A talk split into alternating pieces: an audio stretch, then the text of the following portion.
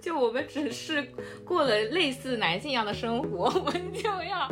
自责不已，真是太不公平了。你只要努力就会有收获的感觉，就是非常的幸福。就是英文里面有一个词叫 data spray 嘛，不管你想不想要，就直接告诉你应该怎么爬。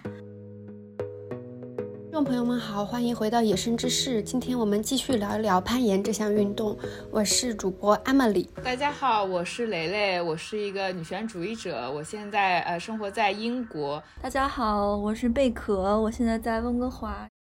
我自己的观察是，周围很多的朋友，特别是女性和酷儿的朋友，包括你们俩。这些年都不约而同的开始攀岩，就是在刷朋友圈的时候就会发现，哎，怎么这个人也开始攀岩了，那个人也在攀岩，不知道你们有没有相似的一些观察？我觉得是这样的，特别是因为当你开始在攀了之后，你就特别想要拉你的小伙伴们一起去感受，就是特别是我们刚刚也聊了很多啊，这个攀岩给你各种身心灵的这种好处之后，你就特别想要让你的朋友们一起去，然后特别是我们英国这边的女权社群，我们也会一起去去攀岩。人传人一起去玩，而且确实特别，我觉得是在世界范围之内，也是这个运动它变得更加更更加可见，而且也是它在二零二零年的这个奥林匹克运动当中，它被纳入了一个其中之一嘛，然后有很大的曝光度，确实也从事这个运动也变得更多，然后也有各种专注于女性或者是呃性少数呃酷儿社群的这种。呃，无论是社群也好，还是呃这些呃攀岩的运动节也好，就是也越变得越来越多了。就我去年还参加了一个呃女子暴食节，就是它也是这几年才开始兴起的。然后因为不管怎么说，这这项运动也是呃一开始是由男性，特别是以白男为主导的一个运动，然后。就是特别是女性和性少数，他们就是真的是要一起建立一个一个社群，去让新来的人有一个，就是降低大家这个门槛，让更多的人没有障碍的去接触其中。当然，我没有在国内攀岩，但是我的观察是。因为攀岩是一个比较新兴的运动，就是因为传统的运动它都是由男性为主导的，无论是那些场地也好，还是它整个文化也好，它都被男性占领了。那比如说，如果我去到一个一个篮球馆，我看全是男的，那我根本不想去加入，我根本不想去用那个公共设施。但如果它是一个新的运动的话，它还没有完全被 男性占领，那么就是对于女性和性少数来说，就是他们的那个准入的那个门心理的门槛其实是更低的，所以我我会觉得这也是为什么它会更加吸引这个，就是在运动领域本来女性和性少数参与的这个门槛就会更高一些。对一个新兴的一个运动的话，它就是我觉得对于被边缘化的人群是，我相我觉得是相对更容易去进入的，而且无论是女性也好，还是性少数社群也好，就是大家都很愿意去。呃，组织起来，然后去互相鼓励，然后觉得那个氛围是是挺好的，所以就是，嗯，传播的还挺快的。哦，我觉得跟我们之前聊到攀岩这项运动本身，它非常拒绝绝对的权威性，也有很有关系。对，就因为你在这个你面对同一条线，然后你面对的这个。挑战是每个人是不一样的嘛，你很难根据自己的标准，然后去说你有一个就自己的标准不是别人的标准，也不是绝对的标准嘛。所以在这种情况下，很多男的其实他是他首先他做不了你能做的动作，就刚刚我们已经讲了，对，反正就是即使是你们都能登上去，所以我觉得他其实是这个运动本身它就是非常非常颠覆权威的吧。就是你没有办法去建立这样的一个很稳定的一个权威，所以我觉得这个也是有很多为什么会有很多就是女性啊，还有性少数的朋友会去愿意做这个这个运动。然后我我觉得我我比较失败的一点是我刚开始就是我就像个传销员一样，疯狂的向朋友推荐攀岩，但是我只拉了一个人入坑。最常见的就是一些。呃，年纪比较大的男的和年轻的女生，这个是我自己看到，就是成都攀岩的社群，然后可能比较久早一点的那些岩友，可能更多都是男的。然后，但是现在更多的呃年轻一些的研友是女生比较多。嗯，今天还查了一个中国的一个报告，是研点二零一八年中国攀岩行业分析报告。就二零一八年的时候，就是百分之六十二都是女性的攀岩爱好者了。所以它这个本身确实基础是比较好的。但是我自己看到的，就是我们这边的严管的一个状况是，教练都是男的，老板也都是男的。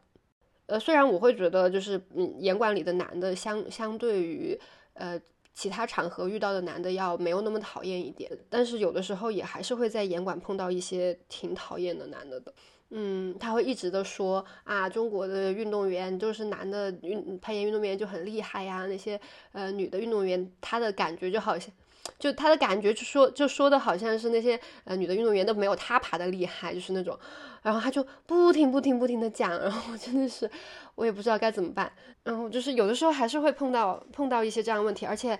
我觉得可能就像很多。嗯，其他的运动一样，就是当你成为一个专业的运动员之后，男运动员的收入啊、机会啊，就会比女的运动员要高很多。我今天还看了有一个英国的呃很厉害的女的呃攀岩的人，她叫 Lin Hill。然后他就有说，他说攀岩是我参与的首个真正平等的运动。然后他就说，岩石是非常平等、开放又很客观的。我觉得确实攀岩运动它可能本身就带着这样的一个属性，而且它不只是靠一个特别单方面的标准来衡量你，比如你可能身高力量比较厉害，但是别人也也可以把技巧和灵活性作为他的强项。Emily 就是说了很多，就是其实其实是从不同维度去看这个攀岩运动当中的平等吧，就是不仅是从这个参与者当中，而且是行业当中，就不仅仅是你说的，就是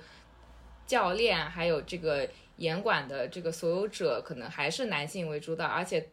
还还有一个很明显的就是电线员。也主要是是男性，就世界范围之内都是这样的。不过在中国确实是更加明显嘛，就是有那个资质的定线员，就是就是女性真的就是非常非常的少。所以就是如果这些定线员他们并对于女性或者呃其他身体跟就不是那种主流的男性标准的这种身体的需求，他没有这样的一个。一个理念去定线的话，那还是会对女性或者是，呃，身体就身形跟，呃，主流男性不一样的人会造造成阻碍。那比如说，我觉得这个明明我在别的严管，哎，可能是什么 V 二 V 三，我都可以非常的自如，但是到另外一个一个严管啊，它可能就是特别的远，我就是够不到。就是如果这个定线员或者是这个严管的这个所有者，他们并不会把。呃，把女性或者其，特别是而且还有特别是残障人士的需求去考虑当中，他还是去阻碍，呃，大家去真正平等的去参与其中的，嗯，而且其实在这个运动中，即使是这种非常专业的领域，然后到了最顶尖的级别，他还是有歧视在，特别是女性运动员，她要如果她要经历这个生育的话，那她可能就会遭受歧视，可能她的这个。呃，国家队就不再去聘用他，或者是他代言的那些产呃品牌也不想要继续跟他续约，所以就呃前两年我一直在关注，就是英国的这个呃女性攀岩选手 Shona Coxie，就是她奥运会之后她就怀孕了嘛，就是当然也是意外怀孕，但是她就是嗯一直就是在她整个孕期一直在攀岩，她就想要打破一个。一个迷思就是孕妇不能够参与这种所谓的有危险的运动。她就直到她预产期前几天，她都在攀岩。她就是告诉大家，就是孕妇是可以攀岩的，只要她的就她的身体是可以的。她跟她的这个医生也一直保持沟通，就是是在一个合理安全的一个呃一个一个条件下，就是你。孕妇不应该被阻止去参与她想要参与的运动，所以我就我当时就一开始我真的是很揪心，因为我一开始我我也会觉得天呐，万一她受伤了怎么办啊？我就很担心。但是其实真的看她每天在那边剖，就是她的整个过程啊，我就特别佩服她，而且一直有人在下面骂她，就是你这样对，你这样对自己很不负责任，你对自己的孩子不负责任，怎么怎么样，然后。但是他就没有退却嘛，就是一直到他的宝宝就是呃呃顺利呃出生，然后他对就就那个过程，我我非常的感动吧，就是他就是通过他的这个一个一个去打破这种对于女性对于运动然后孕妇的参与运动的迷思，嗯。嗯，插个话题，再来推广一下 CrossFit 的那个好几年的 女子的冠军叫 Tia，她是个新西兰人，她也是呃最近怀孕，然后呃已经怀孕好几个月了，然后她就是呃 CrossFit 每年也会有一种全球的嗯比赛嘛，然后就大家普通参与者都可以去做同样的动作，然后她也是。不断的把他，就他肚子已经很大了，然后他还在做那些什么，不停的拉几十个引体啊，然后抡很重的，嗯，杠铃啊什么的那些都发出来啊，真的还蛮震撼人的。就是你会，呃，我看了之后觉得，哇，孕妇其实没有说像我之前之前想象的那么脆弱，就是尤其是这些运动员，他本来对他自己的身体就很很有很好的一个控制和嗯了解，他可以知道自己怎么样就是安全的。说实话，就是你平时只是去散步，你的潜在的危险也是很多的，有更多的不确定性。但是你在你很熟悉的严管，然后有人帮你做保护，然后呢，你整个就是你在你 可以承受和接受的范围之内的那个训练，其实是比你走路，其实甚至是更安全的啊，因为你走路，你可能有一个什么什么人啊撞到你，或者什么车或者是小狗啊什么之类的。补充一下温哥华这边的情况吧，嗯，然后严管里面的话，其实，呃，女教练还蛮多的。其实我感觉女教练其实比男教练要多，嗯，起码在温哥华这个情况，对。然后当然，我觉得这里面有另外一个因素，就是其实教练本身也是一个。呃，就是情感劳动者嘛，然后很多女教练是带那个，比如说初阶课程，就是你第一次接触攀岩，然后来上两个小时，那基本上全是一清一色的，然啊，是女教练，而且都是就是年轻女性。我知道的是，起码有一个女定线员就在这个馆里面的，但是大部分的定线员肯定都是男性。然后我觉得，我我刚开始接触攀岩。嗯，一个呃障碍吧，就是就是因为我本来也个子也不是很高，然后我我也没有加长的臂长，然后所以就是很多很多线路，它即使定的那个等级是很低的，但是我就是够不到嘛。就是我没有办法很就接触上，就从最开始其实是有些障碍的，我们待会儿可以再讲。然后还有一个观察，我觉得就是对于性别不平等的这个问题吧，就是我通过攀岩也认识很多女女性岩友嘛，但是我总的感觉来说，女性能够坚持下来，然后或者是以同样的频次坚持下来的人还是少，相对来说。然后我觉得这里面可能有很多原因素，就是。包括来例假嘛，就是你的生理期，然后每次来生理期前前后后中间，然后其实我觉得都是会有一些，嗯，我自己也会觉得嘛很累啊，然后可能会影响，嗯，对，然后我觉得这些这些话题其实我觉得应该更多的被讨探讨吧，就男性他会说啊今天觉得很累或者怎么样就可以很很公开的去讲，但是我觉得很多女性还是我们还是会私下里就是这种。Whisper，我觉得贝壳讲到这一点，又会让我想到，就是说，在世界范围之内，就是说这个男女在投入到休闲时间的这个差距比，就我觉得肯定是女性在投入自己的休闲娱乐运动的那个。时间占比是远远少于男性的，就是女性就是有很多很多社会角色，就很多很多琐琐事就会让你走不开，我就没有办法心安理得说，哎，我就是要花一点时间，我就是要去运动一下。但是男性他们就有更 更多的这种余裕去去进行他们这种男性的运动社交。对吧？男的感啊，我去打个球或者怎么样，就好像是这种天经地义。他们从小就是被被鼓励，就是你要多花点时间，然后去呃男子气概培养一下。但是女性的话，就是有很多很多需要去考虑，不仅仅是身体上面的因素。那可能女性你要在呃无论是学习还是工作上，我是不是要花更多的时间，我才能够被同等的对待？或者说你是不是，特别是你有了家庭之后，那是肯定是要花更多时间去。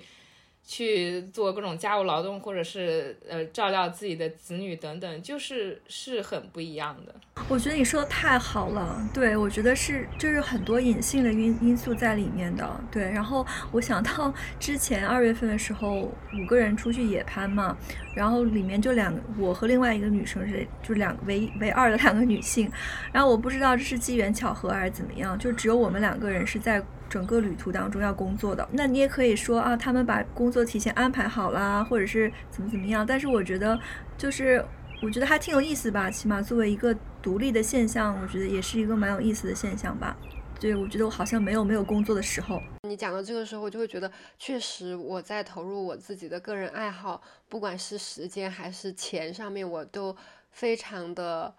就是可以说是有点自责吧，是我们。就觉得哇，我真的很奢侈。然后像我也知道，就是包括我自己的一起攀岩的朋友，我们也知道说，我们其实，在呃普通的女性当中是很特别的一群人。就比如说我们自由职业者呀，或者是我们工作把它放在别的时间做的，然后这样子我们才有时间出来玩。我们已经比很多很多其他的女性就是优越太多了。然后，然后我们就是在攀岩和。和就是去玩的时候，又会觉得天哪，我真的是，我真的是太奢侈了。就我觉得我们只是还是没有办法跟男的比，对吧？他们可能有更多的钱，然后去投入，对吧？他们本来收入就平均比比女性高，然后就我们只是过了类似男性一样的生活，我们就要自责不已，真是太不公平了。我觉得可能这是为什么我会一直强调，我觉得攀岩费很高的原因吧。我觉得可能有自责的一个部分在里面，因为我觉得这是我唯一一个我自己真正自己选择的呃爱好，然后花了钱的。不过我觉得这也挺挺难过的吧，就是其实。我想就是攀岩这个运动从诞生之初，其实就是就是是野攀嘛，就是你利用自然资源，其实你甚至都不需要攀岩鞋的。就是我们去野攀的时候，就暴食的时候，就是甚至就是就是光脚攀，就是很快乐。就是其实其实就是不依赖攀岩鞋的时候，就是你整个身体的这个呃这个动作都会不一样。然后然后它也是很很依赖于你的同伴怎么去保护你，就是。但是如果我我们一开始接触的这个运动，好像就是需要就一定要去严管，然后要买课，然后要买那个年卡什么，就是它整个一套就是一个商业 运作的这个思维，就是在前置我们好像说我们有一定要花钱，然后花很多装备，然后上面投入啊，我才能够攀得更好。但是其实，哎，但不过话又说回来，就真正有这种自然资源的人有多少呢？就是。目前好像，如果你在城市里面，就还是很依赖这个严管它它的这个商业运作。获取到自然资源本身也是一种社会，你要有一定的社会资本才可以。你要有车啊，然后你要可以买得起那些垫子呀，然后你要有人可以一起跟你去做这些东西。不然我们从这里。开始聊一下，就是大家的对攀岩社群的一个感受。就是我觉得这这一群人的友谊，还是对我来说还是蛮新鲜的。就是跟我其他的朋友，觉得还挺不一样的。我觉得跟我一起攀岩的朋友，就是我平常身处的这个社群吧，就 没什么不一样，是吗？对，好像没有什么不一样。所以，我这也是为什么我的攀岩体验很好的一个原因，就是我们彼此之间是比较信赖的。就是，而且也比较了解彼此的这个呃喜好和特点，大家非常的互助。然后我觉得这也是攀岩的一个魅力之一吧，就是它是很强调人和人之间的这个互相帮助的，就是。呃，不仅仅是，比如说在严管里面，因为你的视线是受阻碍的嘛，你就你很很很可能你是看不到你的那个脚下的那个点，然后如果你下面有一个朋友帮你看一下，哎，那你可能就就挤就过去了。朋友一起拍，你们可以一起去讨论，然后呃去互相鼓励。特别是有的时候我就是很害怕，我就觉得自己根本做不到，够不到。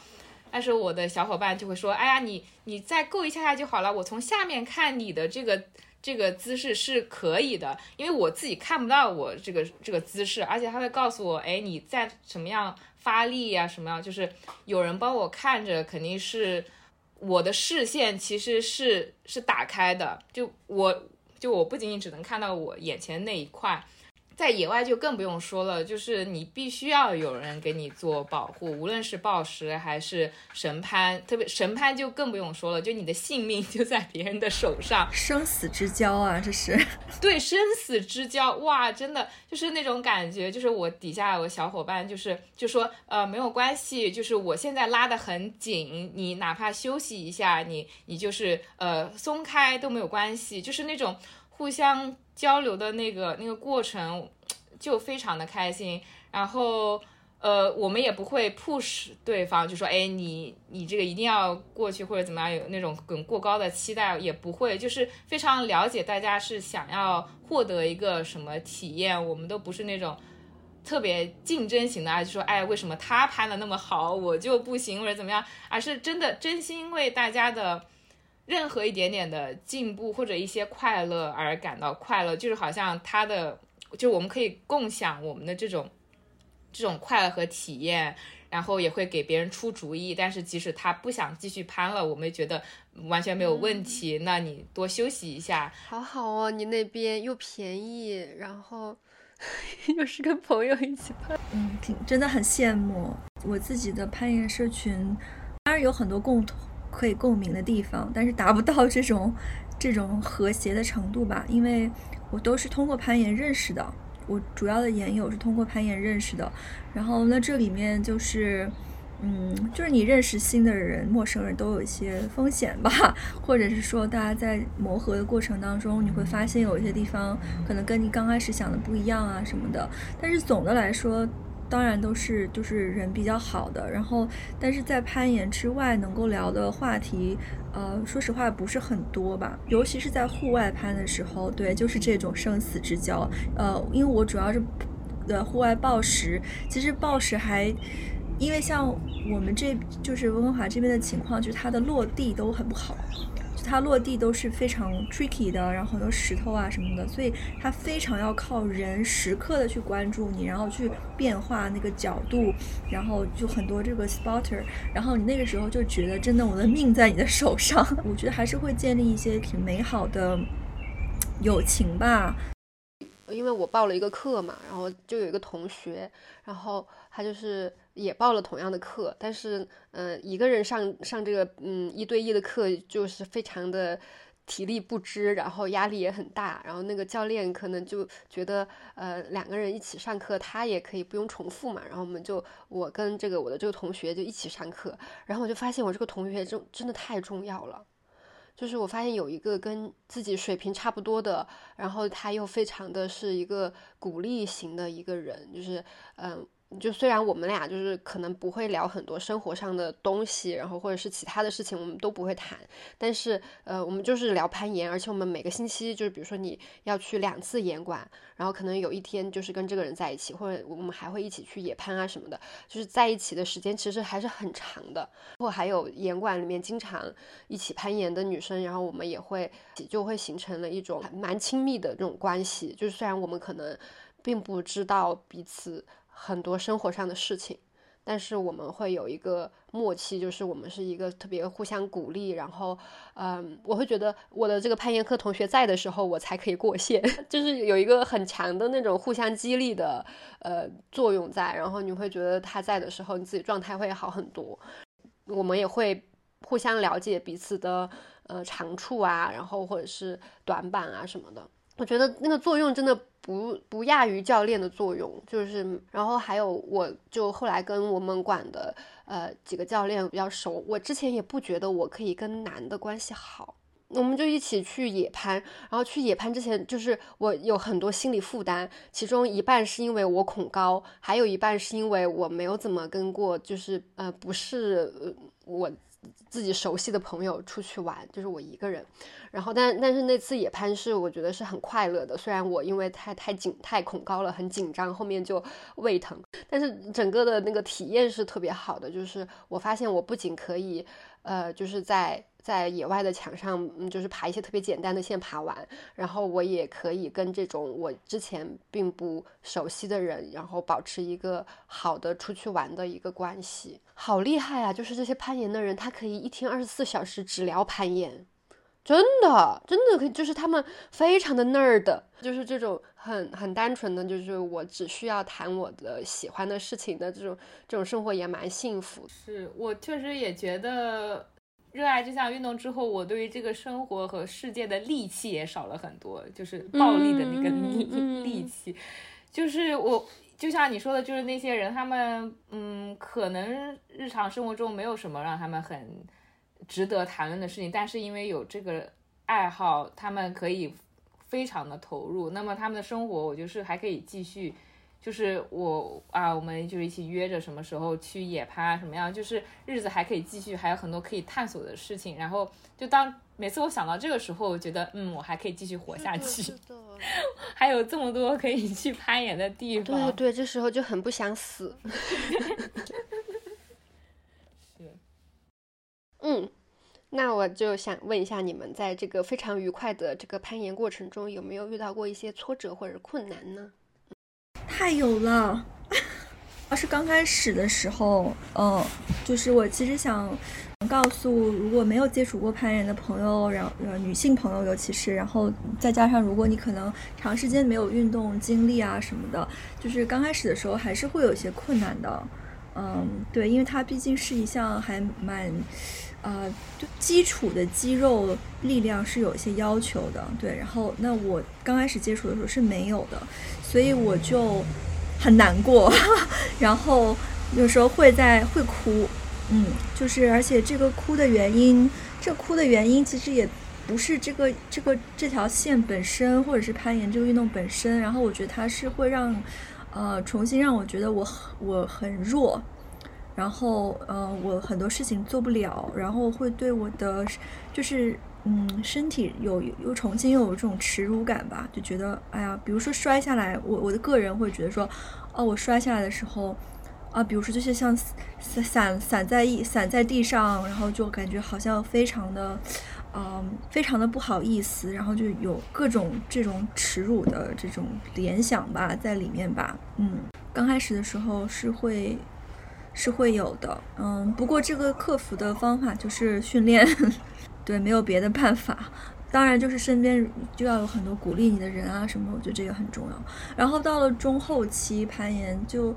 的困难就是找时间，说实话，就觉得开始觉得时间不够用，嗯，然后就回到刚刚那个话题，就觉得哇，我花了这么多时间。嗯，就是在一个业余爱好上，因为我每周如果两次，每一次其实后爬到后面就体能好了之后，其实就两三个小时嘛，或或者更长，然后那其实是吃掉了我很多工作的时间的，就是会去纠结，然后有的时候多多少少会啊，就要说服自己啊。就是要为自己去做这个事情，然后还有一层嗯压力，可能是会觉得到了中阶吧，就是你要花更多的努力去进步，你要去做更多的训练啊，training 啊，这又要花时间嘛。反正反正就是多少有一些这些方面的嗯困难吧，不能算是不能算是挫折吧。嗯，我觉得对我来说，主要那些困难还是因为自己做在一个。呃，在英国这样一个白人为主导的一个国家，然后作为一个女性的亚裔移民，就是其实还是有很多阻碍的。就是比如说，我们去参加那个呃女子暴食节，她在枫丹白露，在法国，就是是是欧洲最好的这个天然的暴食圣地，真的圣地，Fontainebleau，就是。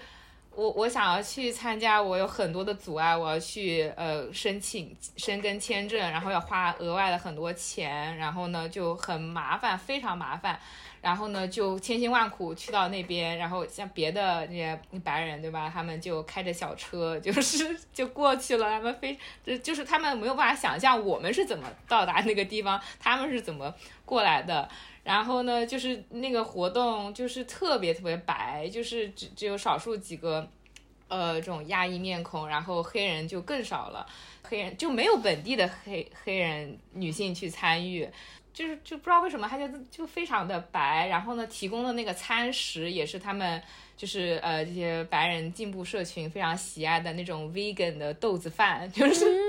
就没有其他选择，只有那个豆子饭。然后就根本不想吃那个。你说，如果是吃素的，我如果吃个什么麻辣豆腐饭，我多开心，对不对？但是只有那个豆子饭，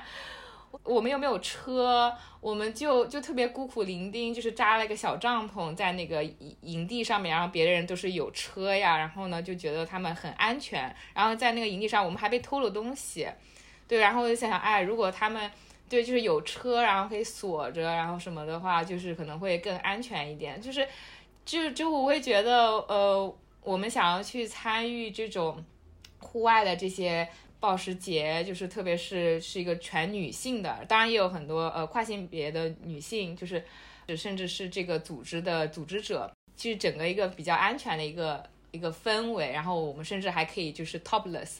就在森林里面，然后非常的。快乐，但是就是你确实会还是会觉得你作为一个一个移民，一个很少数的这个人，还是会觉得，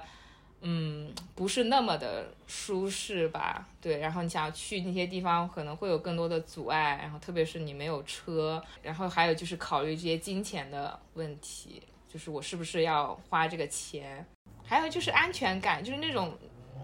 对，你会觉得我是不是更容易被。呃，被骚扰或者更更容易对被被偷东西，就是在那些不就是不熟悉的地方。就是我觉得我的一个困难就是太恐高了，我觉得这个需要可能比别人更长一点的时间去适应，但是我现在也比较接受了，可能要长一点时间去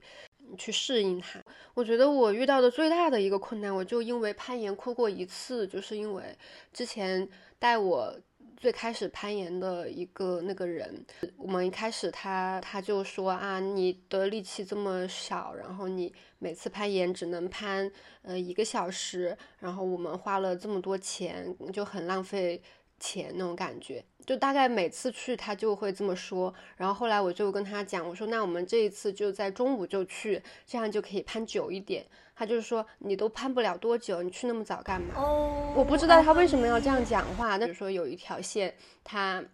他可以比我多爬一步，然后那一步我上不去，我就问他怎么回事，他就非常武断的说啊，因为你指力太弱了。但是我后面爬过那条线，我知道就是调一下重心就可以上，就是我不知道为什么会这样，就是在他嗯离开了成都之后，然后因为我就我梦见我自己在攀岩，我就很想去攀岩，然后但是我就是准备好了东西，然后我准备要出门之前，我就想到他说的这些话，我就觉得。嗯，我是不是不配去攀岩？然后我就在家里难过大哭，然后我女朋友就不停的鼓励我，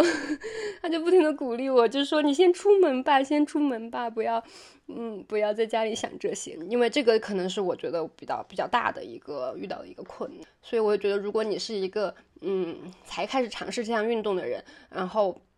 如果有任何人跟你说一些非常难听的话或者是贬低你的话，你都不要听。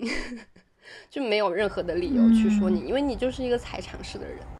如果你有什么不会的，那是很很正常的。然后别人应该做的是帮你，而不是去攻击你。对，不仅仅是刚刚接触的，我觉得是任何一个阶段，或其实任何一个事，就不仅仅是这个攀岩。我觉得就是这样的人，他们太习惯于把自己的焦虑和自己的评判标准去强加在别人身上，就是他们自己可能攀岩有一套。agenda，他们有自己的一套目标和方式，对吧？但是他为什么要用他的方式来去评判你呢？就他想要攀多久，他觉得攀岩一定要指力很强或者怎么样，但这不是可能不是你去享受攀岩的那个方式和你的目标。我觉得就是他太太习惯于去指责和评判别人了，好像好像自己很有权威，然后好像你去听他的。这些指导，爹味太重，就好像你就能获得成功一样。我觉得就是在在中国或者在这样的文化里面，他们就很不自知，就是嗯，不知道你到底需要什么，他们在何种情况下应该给你建议，就这种人就真的远离吧。其实我也也也遇到过类似的研友，我觉得他们自己也很没有安全感吧，通过这种方式来给自己找优越感吧。在攀岩的时候，呃，你会发现有些人他可能是新手，然后其他人会想要去帮他。还有一些其他的人啦，就大家可能都多少遇到过，就是他其实就是看你在爬一个比较基础的线，他可以爬，然后他马上过来给你炫一下，这样爬可以，我可以这样爬，然后呃助人为乐和好为人师的这个微妙的差别到底在哪里？就是如果没有人请我说去示范一下这个线怎么爬，我我是不我永远不会主动就看到一个人爬的不太好，说哎我来给你爬一下，就是这也太。太自以为是了，就是对吧？这是别人的攀岩体验，就不是你的攀岩体验。除非就是说，哎，他他请了我来当他的教练，那我有义务有这个责任去去帮助他。那他可能想要去呃去听我的这么一套攀岩的方式，对吧？如果我们的身份是非常平等的，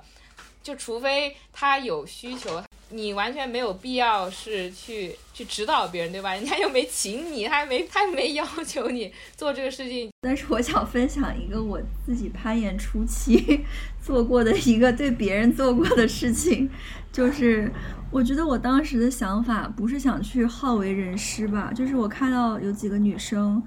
嗯，然后在爬一条线，然后我觉得就他们一直在爬，一直在爬，就是就就一直在尝试嘛。然后我觉得他有一个地方，就是他可以如果做一点点改进，他就可以抓到下一个点。然后我当时就觉得说，如果我是他的话，我会很希望别人来告诉我你怎么样。才能做到下一步，对，所以我当时就走上去说了，我说，哎，我觉得你你爬的很好，我要先鼓励人家了，我说你你爬的很好，然后，但是你这个地方如果做一个什么什么改进就可以了，然后，但是但是我说完之后，他们两个好像挺不高兴的，然后就走了，然后也没有再继续爬那条线了，然后当时这个事情。对我还有一定的触动吧，我就想说啊，我是不是是不是越界了，或者是我是不是让别人觉得我好为人师了？然后，所以我觉得，当然这里面我觉得是有一部分的，就可能我可以先去，我就在想，如果下一次遇到这种问题、这种情况，我应该去怎么样，呃，怎么样去处理嘛？因为我的本意其实是，我觉得我的本意是好的，我就是希望我看到其他的女性攀岩者，我想。就是更多的去鼓励他们，对，然后让他们更有成就感。但我觉得后来想到的就是，我觉得可以先去问一下，就就可以就是先去问一下，说，哎，我有你想不想要一个贝塔之类的，然后再再去进一步。我觉得这可这是我自从我自己的经验当中得到的一个不叫教训吧，就是一个对一个经验。很多男的就很讨厌啊，就是英文里面有一个词叫 data spray 嘛。就是向你喷，向你喷这个，呃，不管你想不想要，就直接告诉你应该怎么爬。然后有些时候就非常的愚蠢，就比如说这个这个手点就明明就只有左手能出，就你不用告诉我，我也知道要左出左手那种。然后就会讲，就是其实就是有难言之隐嘛，就还挺好区分的吧。我觉得他们他们能做的就是也是就是可以去问你，你需不需要啊，或者。前几天还刚好有一个男研友，然后他因为我对另一个人很生气，然后我就直接跑过来，我说那个人有毛病，然后我觉得那个人在 mansplaining，这个研友就过来问我说，那你觉得我平时有没有 mansplain？然后我觉得那个 moment 那个时刻，我觉得还挺好的，就因为其实很少有男的会主动来问你说我有没有这个情况，然后或者是问我说。你你到底觉得什么样才是有难言？什么样的情况是有难言之隐？对，然后我觉得那个那个时刻还挺 好的。我觉得我有的时候也过于乐于助人了。我不知道我有没有犯一些这样的错误，就是因为我自己爬的时候，如果有人跟我讲，就是我在上面爬，然后有人在下面跟我说啊，你这样这样爬比较好，我我感觉我不会，我不会生气，因为我我就好像觉得。呃，我反正不管怎么样，这个题是不是我一个人解的，我嗯，就是爬过去了，我就都很开心。但是我也没有想过说是不是别人可能会会介意，就是有人把你，嗯，就是像剧透了一样。然后我有的时候就是在在别人看别人爬了好好一会儿了，我有的时候也会在下面 给别人说该怎么爬。然后我觉得我之后应该小心一点。但我觉得我们都没有。出发点不是为了显示自己比比别人要好吗？现在就是因为确实有的小伙伴他们在自己爬的时候会非常专注，就是有如果有下面的呃朋友跟他一些指示啊什么的，他会很慌乱，反而会爬得不好。就是有的小伙伴他是这样的，所以就是如果大家熟悉的话，就说哦这个小伙伴就是他爬的时候，你就不要去打扰他，就是。等他他想要跟你一起讨论的时候，你再去讨论。但有的小伙伴他就很喜欢，就是诶有人下面帮他看着怎么出手什么的。确实，如果是陌生人的话，你确实没有办法，很难去走出那个第一步，你去摸准那个界限在哪里。如果熟悉的话，诶你就知道大家的风格是什么样了。对，其实还是有个你来我往的那个互动在。刚刚讲了一些挫折和困难，可不可以讲一个美好的嗯攀岩体验呢？我我觉得我可以去继续说那个去参加那个女子攀岩节，就是虽然有各种觉得不不适的地方，但是那次还是非常开心的。特别是那个结活动结束了之后，我跟我另外一个呃女权小伙伴，我们两个人就是就是一人背着一个垫子，就是呃走到了我们离我们最近的一个一个。野攀的一个地方，然后那个地方就没有什么人，然后就我们两个人在那边探索，然后就就玩了，嗯，整个上午吧。然后我们还就是 就是把上衣脱光，然后在那边拍照，就很很很放松，就很快乐。然后。而且是因为之前我们都没有在户外报过时，就是其实有很多忐忑，不知道怎么怎么去处理这个安全的问题。但是当我们就学会了怎么去保护自己以及去保护他人的时候，我们就有了自信，我们就自己探索这种独立探索，然后互相保护，然后非常的自在，就特别开心的一个一个体验。好羡慕啊！我想列列入我的旅游旅游梦想清单。这个已经列入列入我的了。我认识的大部分的女性研友都不是都不能在同一个时间一起聚到一起爬，但是就是有一天，呃，我从不同时间、不同地方认识的人，就刚好都在我家附近这个岩馆，就在我去的那个时候，然后就大大概有五六个人吧，嗯，都在了。然后当时就是大家，呃，就一起爬呀，然后就而且。互相鼓励的声音也很大，就还挺就挺 loud 的，是，然后就还吸引了其他的其他的女性，就是不认识的呃女性，然后就能看到别人羡慕的目光，但是就就是又加又可以很容易的加进加入进来，然后当时那个感觉真的特别特别棒，但是很可惜的就是就只有这么一次，但是这种能够聚在一起，嗯嗯，这种情况就就那么嗯就那么一次。嗯，我觉得有一群人一起，然后大家都在互相，嗯，鼓励，真的是很快乐。然后我先，嗯，插一个话题，就是我发现这个夸人的这个技术也非常的重要。我我就觉得这个要拿捏一些分寸，我有的时候就夸的太狠了，然后别人会以为我在反讽。你会怎么夸太狠啊？有的时候就是说啊，嗯，那个哪个朋友，你真是力与美的化身。好像有点是有点过，可能之后我要还是要夸的那个稍微收敛一点和具体一点，就不能太太大词。第，我觉得我有我有三个比较美好的体验。第一个就是我我之前第一次爬的时候，然后小指头上面的水泡，然后还有就是跟研友一起去野攀，整个过程中大家都特别的慷慨，就是每个人都很主动的去嗯提供自己有的东西，然后这种我觉得还是比较陌生的人身上感受到这种很大方很慷慨，然后。觉得他们都非常的富足的那种感觉，就是精神上的很富足的那种感觉，对我来说也是特别快乐的一个体验。再加上我觉得，虽然我在城里面就是爬那个比较高的地方，我会觉得特别的恐惧，但是在自然里面野攀的时候，反而会稍微好一点。我会觉得就是呃，这个山啊、树啊什么的，会其实给我更多的支持感。我觉得这也是一个很神奇的、美好的体验。然后第三个比较美好的体验就是我的第一条 V 三，就是因为我之前有很长一段时间都是，嗯，爬了很多 V 三就差一步，但是就是过不了，那我就知道我的水平就在那里。然后之前的时候我会想，嗯，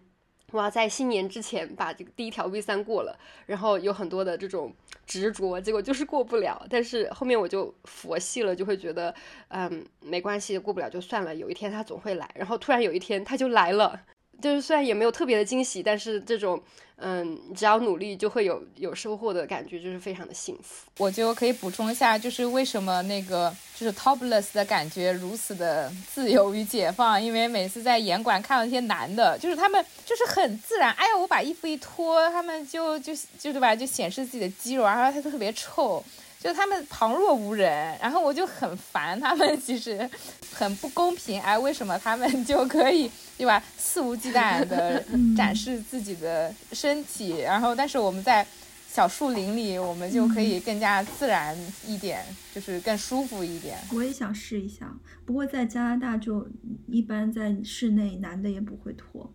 相对来讲，加拿大人稍微收敛一点吧。好，那我们到最后一个问题吧，就是对想尝试攀岩的朋友，会不会有一些建议？我的建议就是，如果你能坚持头坚持过头两个月，你就会收获收益无穷。就是如果有这个条件的话，可以多尝试不同的岩馆，因为不同的岩馆它可能定线的风格差异挺大的，就是可能有的岩馆它那个定的线可能就是不是你。喜欢的，那你可能会觉得很有挫败感。但是，哎，有的线就有的严管，它可能这个定线员他，呃，设计的线路更加有趣，更加符合你的风格的话，那可能你就会比较，就是嗯，上手会更加的容易一些。所以，就是你如果一开始啊，你去了一个严管，觉得哎呀好难啊，这好像不是我能够参与的运动，那可能也许不是你的问题，那可能是他这个。严管他的风格、他的取向的问题，对，所以就可以多尝试一下，然后特别是找到可以比较靠谱的一起攀岩的人呢，就劲头会更大一些。嗯，我的建议就是买二手鞋，呃，可以省钱。如果有人呃说你不好，你就不要理他。好了。那我们今天就聊到这里，谢谢大家收听，拜拜，拜拜，拜拜。